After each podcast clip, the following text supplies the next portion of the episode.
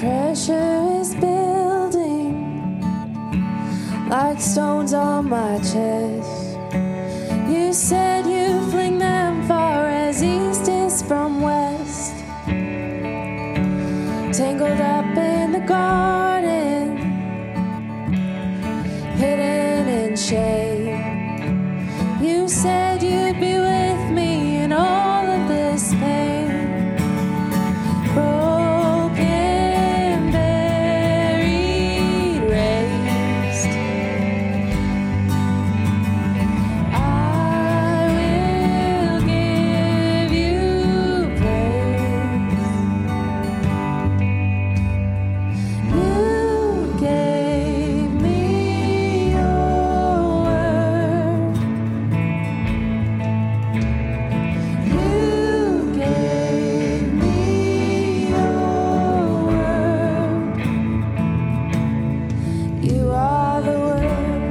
Welcome to Table Radio. This week we continue in John's Gospel, chapter 16. This sermon was preached by Andy on Sunday, February 4th. Through all the extremes, you said you Bibles, if you'd like. That's on page 1538. And we're in John 16. We're going to start at verse 4. But let me pray first. Lord, we give you thanks for the gift of your word. And Lord, we want to, we long to hear a word from the living God tonight. You speak to us. Give us ears to hear. In Jesus' name, amen. Okay. We've been going through um, John 14, and we'll end up in 17 at the end of Lent as we get into Easter. And it's the, we've been calling it famous last words. It's Jesus' last words. He's um, put himself in a room with his closest followers, his disciples, and he wants to teach them some last things before he knows he's departing. He's about to be arrested that night, and he knows he's going to die. And so he needs to prepare them. And so there's a sense of urgency to these words and a sense of, um, a, a sense of importance around them. So let's walk through this a little bit and then we'll, we'll circle back and talk about it a little bit more in depth. So in verse 4, this is kind of um, halfway through verse 4. I did not say these things to you from the beginning because I was with you. So this is all the stuff he's been saying. He's washed their feet. He's getting them ready for the absence of his physical presence and trying to get them ready for what's to come. And he's just had some last week uh, to us, just seconds ago in narrative time. He just said it's going to get hard. It's going to get dark. If they didn't like me, they're not going to like you. Right? Because he's preparing them for his departure and the Spirit is going to be with them, and the Spirit in his disciples are just going to do and say the same things that Jesus did and said, which got him into trouble. Okay? So it's a bit heavy in this moment. And he's saying, I didn't say these things to you earlier from the beginning because I was with you. It was Jesus' body in this case, and not the disciples, that was targeted, that was under fire. So he didn't need to prepare them earlier, but now that he's about to go, but still continue his mission through them, he has to prepare them for what's to come. But now, is verse 5, I am going to him who sent me, and none of you asks me, Where are you going? But because I have said these things to you, sorrow has filled your heart. So we get it. Sorrow has taken center stage. It's gotten heavy, it's gotten a bit dark. They're finally putting together that he's not going to be around anymore, at least not physically, and things are going to be difficult. And so it's drowning out the plot. Jesus is anticipating a bigger story. He knows there's more to this. It's not going to end with his death, but they're just taking it all in, and it's too heavy. I want to tell you more. No one asks what's next. No one's asked where I'm going, but you're filled with sorrow. Nevertheless, I tell you the truth. It is to your advantage that I go away, for if I do not go away, the Helper will not come to you. But if I go, I will send him to you. So he's been talking this whole time about another helper like him that will be with them in a way that he couldn't be with all of them at the same time. Verse 8, and when he comes, he will convict the world concerning sin and righteousness and judgment. Concerning sin, because they do not believe in me. Concerning righteousness, because I go to the Father, and you will see me no longer. Concerning judgment, because the ruler of this world is judged. There's a lot of things all packed in there. We'll come back to that in a minute. He goes on, I still have many things to say to you, but you cannot bear them now. Jesus is reading the room. he knows it's time to wrap up his words because it's too heavy. And so he's going to wrap it up. When the Spirit of truth comes, he's going to guide you into all truth. For he will not speak on his own authority, but whatever he hears, he will speak, and he will declare to you the things that are to come. He will glorify me, for he will take what is mine and declare it to you. All that the Father has is mine. Therefore I said that he will take what is mine and declare it to you. So you can't handle what I'm about to tell you, but don't worry. The Spirit is going to come and he will guide you like I've been guiding you. He will be with you in the same way. So let's start back at the top and we'll walk through this. If you're the type that likes to have an outline, we've got some outlines at the back with some pens. Feel free to sneak back there and grab one. So, First things. Back up to verse 4. I did not say these things to you from the beginning because I was with you. Jesus had always been, you go read through the, the Gospels, he's always been the target. And he was the target. He had a target on him because he challenged the idols of his people. Right? So the crowds went out to him. He healed, and he wasn't even necessarily trying to be a target. He was just living his life and declaring the truth about who God is, declaring the truth of the kingdom. But it ruffled feathers. It created jealousy for those who had power, for those who had knowledge, right? So you can think of King Herod as an example who tried to had him, try to had him killed.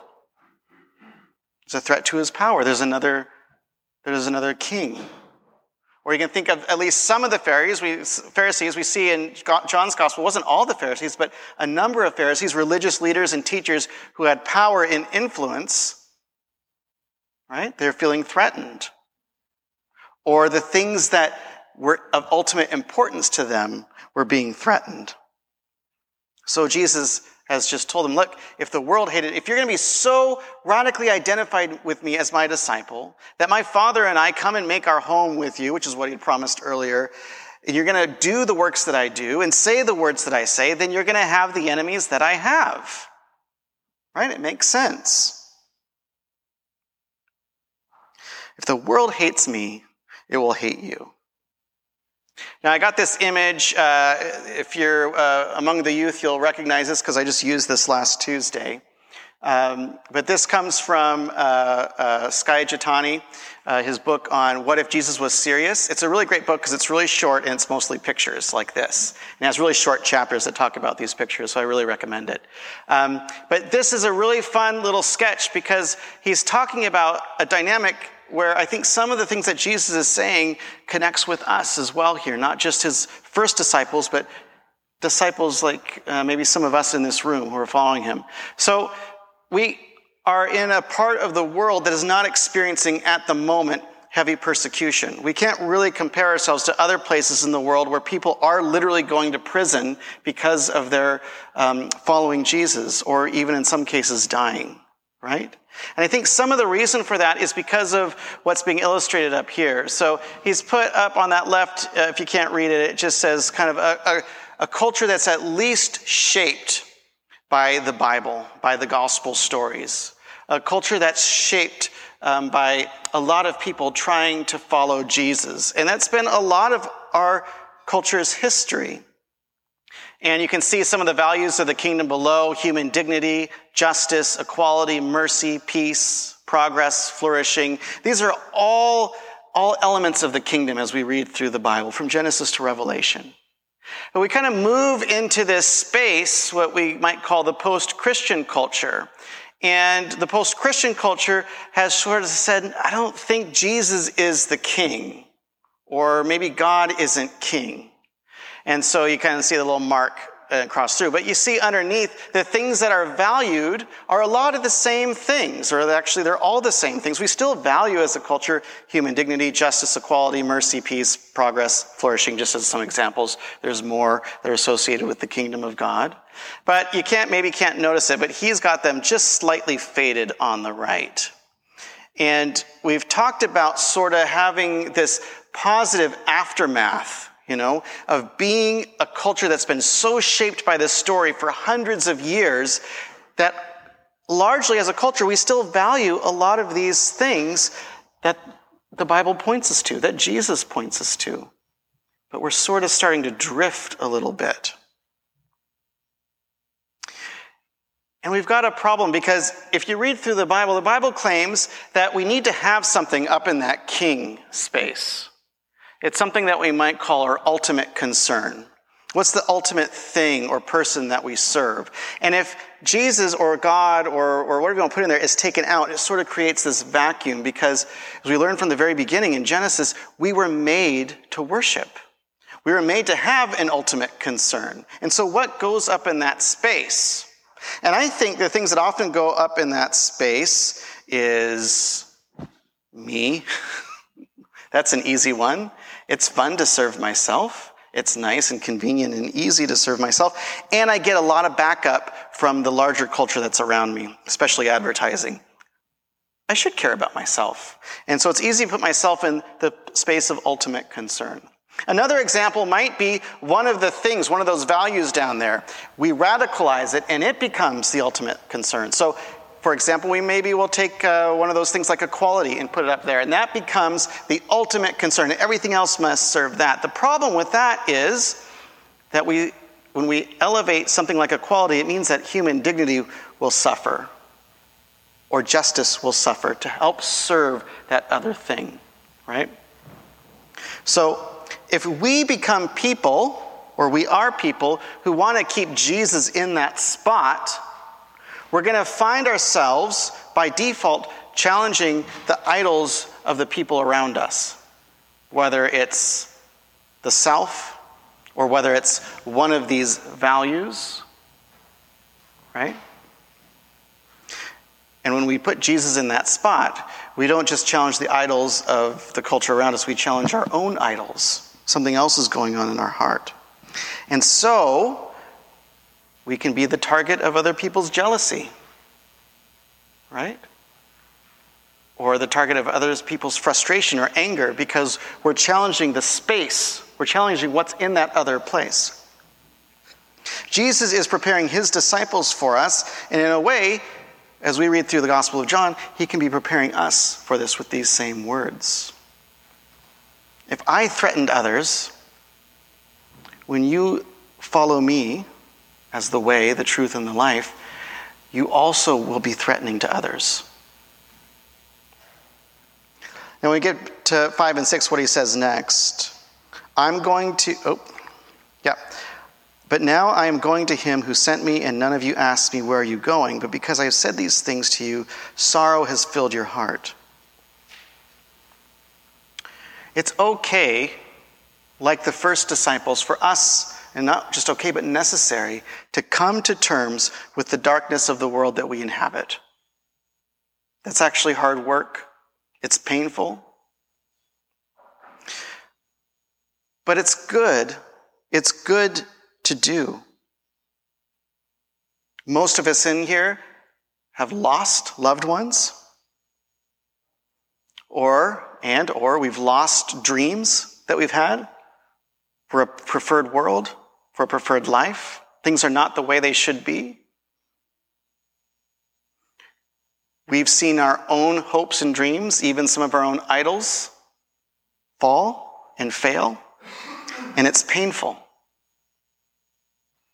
When we're in this space, it can be hard for us to see a future when we're dealing with our sorrows, our regrets. So we might not be asking Jesus, What's next? What's the bigger picture? And I just appreciate this moment that Jesus just names that, and it's okay. I'm not going he's about to say, I'm not going to tell you anymore. You can't handle it. It's okay. He sees that sorrow has filled them up. And he goes on. Nevertheless, even though you're not asking, I tell you the truth. It's actually better. It's to your advantage that I go away. For if I do not go away, the Helper will not come to you. But if I go, I will send him to you. So the disciples, put yourself in their shoes in the midst of their darkness as they're coming to terms with Jesus' departure physically and the sorrow that's filling their hearts. There's this promise that they'll remember later, even if they can't feel it right now. There's this promise that a better thing is coming, that it's to your advantage that they will get a companion in the darkness, in the midst of their sorrow. And when he comes, he will convict the world concerning sin and righteousness and judgment. Concerning sins, because they do not believe in me. Concerning righteousness, because I go to the Father and you will see me no longer. And concerning judgment, because the ruler of this world is judged. So the disciples know, they've been following Jesus, and they know, like most of you uh, know in this room with me, that the world is broken. And that we, along with that world, are broken. That we have been ignorant and remain so in a lot of ways. That we are at times complicit with evil. That we tend towards idolatry, putting our eggs in the wrong basket, right? to hope in someone or something besides this God to rescue or to save or to comfort. All disciples are, of Jesus have been guilty of this and have confessed and come to Jesus and ask for help. And Jesus says, The Spirit will help. Think John 3. The world stands in darkness already. That's what Jesus says to Nicodemus, or, or maybe John's narrating at this point. It's hard to know when the quote ends. But the world stands condemned. It stands in this brokenness. And the context is brokenness, and Jesus is the way to the Father, the way back to the bosom of the Father, this intimacy, this salvation, this rescue. So, this word convict in this whole section is a little bit confusing or maybe challenging for us, but it means to test. In the Greek, to refute or to expose is maybe a more helpful word. To expose the dead end, I think, of idolatry. That it's no way out, that it's no rescue. So he has three things that, that um, the Spirit's testimony in the disciples of Jesus will expose in the world, in our own lives, in the world, in the lives of those around us. And one is to expose who we should believe in. The one the Father sent, the one from above, the only one who's qualified and authorized to give us reliable information about who God really is. And second, to expose what a right relationship with this God is.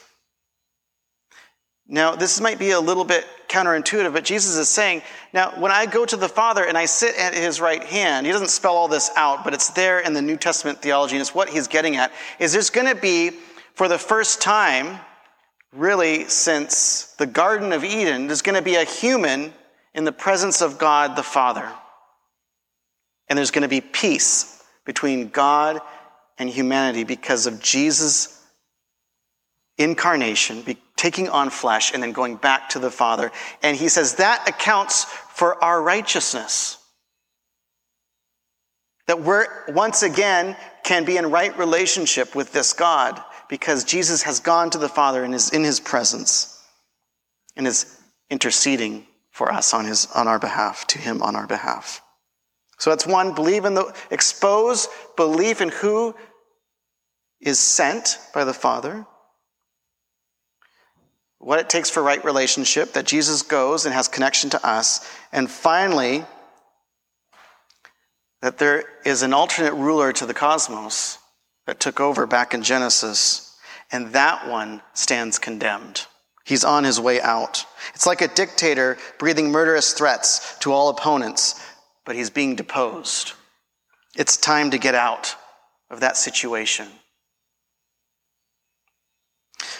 So Jesus is saying the Spirit will come and testify through your works, if you're a disciple of Jesus, and through your words, and will expose and convict the world of these three things. He's going to do it all in the context of our weakness and our vulnerability. Remember, in the context of this sorrow and this darkness, we have a witness. Verse 12 I still have many things to say to you, but you cannot hear them now.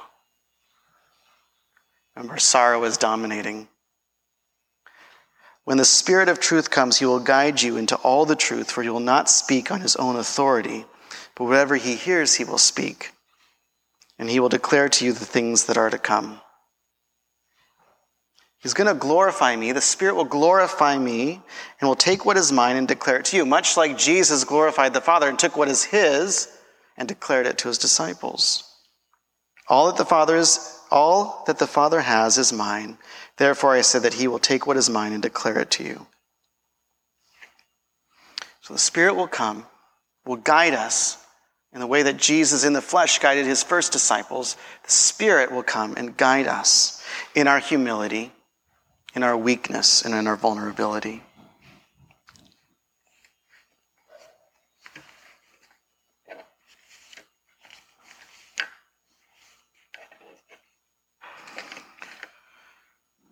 Jesus gives space for his disciples' sorrow.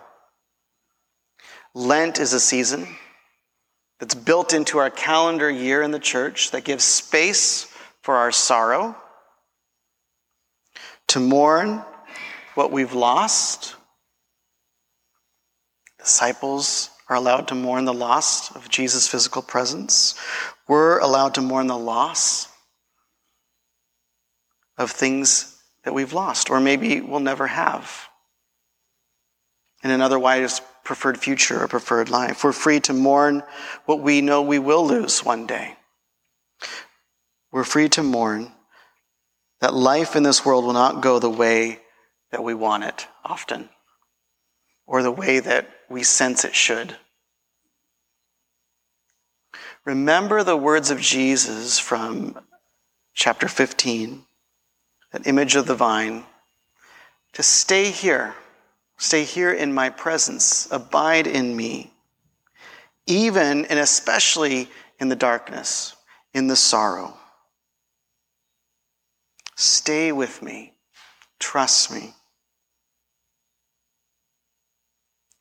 I will encourage us in this season of Lent to lean into some of that darkness, some of that sorrow but stay with Jesus in the midst of it and see what he does with it. Because he promises, just as he promised the original disciples, that it is better that I go away. And he promises resurrection life. But we can't get to that unless we take the darkness seriously, right? We travel through some of that pain and name some of the brokenness and some of the lostness in our own lives. And then we're in a space to receive what God has for us in His Spirit. And to hold out the words of life for ourselves, to one another, and to those in this city. Let's pray. God, thank you. Thank you for this little space, this little insight. Um, to imagine ourselves as a fly on the wall with you and your first disciples. Thank you for the promise and acknowledgement of darkness and sorrow in the life of following you. You didn't give us false promises the Christian life would be easy But you did promise that you would be with us. So, as a community, we ask that you would give us a special sense of that this season. That we would know your presence in a fresh way, even as we lean in to our sorrow. That this world is not the way it ought to be. That our lives, our hearts, and our minds are not the way it ought to be.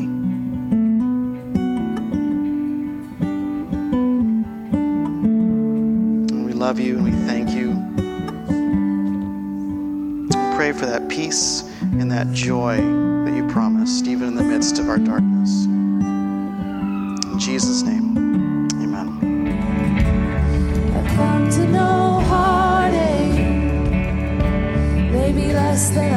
I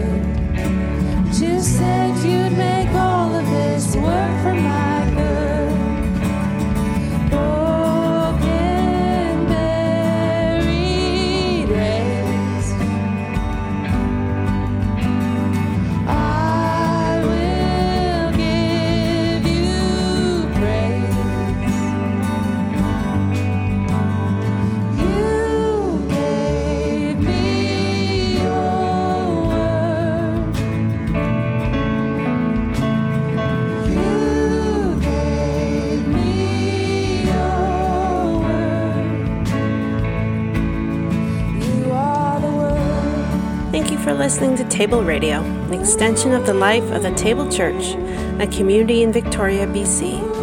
Our mission together is to love God, love each other, and to love and bless our neighbors so that we may see Christ revealed in common life. Music for this episode provided by the Table Worship Community.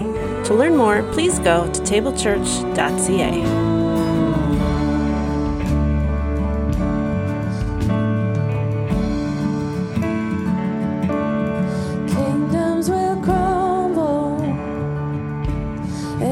nations will fall. You said, trust the